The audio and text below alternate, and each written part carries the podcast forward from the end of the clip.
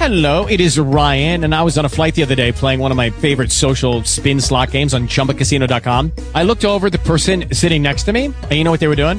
They were also playing Chumba Casino. Coincidence? I think not. Everybody's loving having fun with it. Chumba Casino is home to hundreds of casino-style games that you can play for free anytime, anywhere, even at 30,000 feet. So sign up now at ChumbaCasino.com to claim your free welcome bonus. That's ChumbaCasino.com and live the Chumba life. No purchase necessary. VGW Group. Void were prohibited by law. See terms and conditions. 18 plus. Step into the world of power, loyalty, and luck. I'm gonna make him an offer he can't refuse. With family, cannolis, and spins mean everything. Now, you wanna get mixed up in the family business. Introducing The Godfather at ChumbaCasino.com. Test your luck in the shadowy world of The Godfather slot. Someday, I will call upon you to do a service for me. Play The Godfather now at ChumbaCasino.com. Welcome to the family. VGW Group. No purchase necessary. Void where prohibited by law. See terms and conditions. 18 plus. but potentially revolting with their very concealment of the intent behind them. Impossible that a worse thing could await her beyond that dark threshold.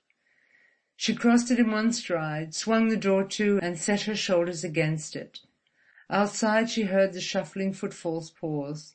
The knob rattled, but instead of the inward thrust against which she stood braced, there came the least of outward pulls, as if to make sure that the latch had caught, and after a brief pause a key grated in the lock was withdrawn, and the slippered feet withdrew in turn. When her lungs ceased to labour painfully she took her courage in both hands and began to explore, groping blindly through darkness, encountering nothing till she blundered into a table which held a glass lamp for paraffin oil like those in use below. Fumbling over the top of the table she found matches, struck one and set its fire to the wick. The flame waxed and grew steady in a crusted chimney, revealing a room with a slant ceiling and two dormer windows, boarded. In one corner a cot bed with tumbled blankets, near this a low wooden stand, with a pipe, spirit lamp and other paraphernalia of an opium smoker. No chairs, not another stick of furniture of any kind. Removing the lamp, the girl set it on the floor and pushed the table over against the door. By not so long as half a minute would its reinforcement delay Victor when he made up his mind to get in. But in such emergencies the humankind is not impatient of the most futile expedients. There was nothing more she could do. She stood still, listening. The rattle of pistol fire, three floors below, continued in fits and starts, but the sound of it was oddly unreal, resembling more stammering explosions of a string of firecrackers than snaps of the whiplash of death. She tried one of the windows without encouragement, but at the other found a board with a loose end, which she pried aside, till through begrimed glass she could see a ghastly weeping sky of daybreak, and, by craning her neck, peer down into the dark gully of the street. At first she thought it empty, but presently her straining vision made out two huddled shapes upon the further sidewalk, close under the walls of a public house, whose sign she could just barely decipher. The Red Moon.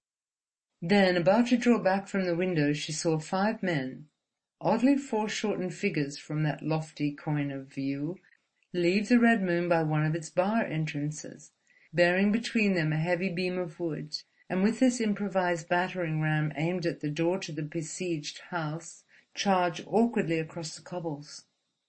The house spat fire from doors and windows, a withering blast. In the middle of the street the beam was abandoned.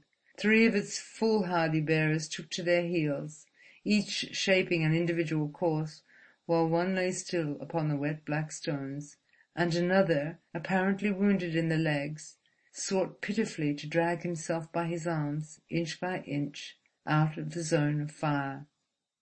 But presently his efforts grew feeble, then he, too, lay stirless, prone in the sluicing rain.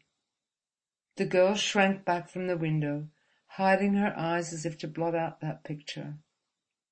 The light, that is to say the absence of it in true sense, the angle of view and the distance, all had conspired to prevent her from making sure that neither her father nor Karslake were of those four whose broken bodies cluttered the street. But the fear and uncertainty were maddening. She wheeled suddenly toward the door. The ancient stairs were creaking beneath a measured tread. She made an offer to add her weight to that of the table, but checked and fell back immediately, seeing the folly of sacrificing her strength, the wisdom of saving it to serve her when finally... The creaking ceased, the wards of the lock grated, the knob turned, the door was thrust open, the table offering little hindrance if any. From the threshold Victor eyed the girl with a twitching grin. The time is at hand, he announced with a parody of punctilio. We have beaten them off in the street, but they've found the tunnel from the cellar of the Red Moon and are attacking from the river besides. So, my dear, it ends for us. In silence, shoulders to the wall furthest from the door, Sophia watched him, unwinking. The lamp at her feet painted the tensely poised young body and bloodless face with quaint stagey shadows. Victor's glance ranged the cheerless room. I think you understand me, he said. She might have been a waxwork dummy out of Madame Tussaud's. A white blaze of madness transfigured Victor's countenance. He took one step towards Sophia. In movements so precisely coordinated that they seemed one and instantaneous, the girl stooped, caught up the lamp and threw it with all her might. Victor ducked his head. The lamp sailed on, described a descending curve through the open doorway into the well of the staircase, struck and exploded. In the clutches of the maniac, Sophia was aware of the lurid glare, momentarily gaining strength, that filled the rectangle of the doorway. In through this last, while iron hands tightened on her throat, and consciousness grew dark with closing shadows, a man's shape passed, then another. The grip on her throat grew lax. The hands left it free. She reeled, but somebody caught her up and bore her swiftly from the room, leaving two who fought together like beasts on the floor, locked in each other's arms, rolling and squirming, rearing and flopping. The scorch of flames stung her cheek, but she forgot that when their broken light made visible the features of Karslake above the arms wherein she lay cradled. Turning aside from the staircase, Karslake bore her to the ladder leading to the skylight, whose broken glass crunched beneath his heels at every step.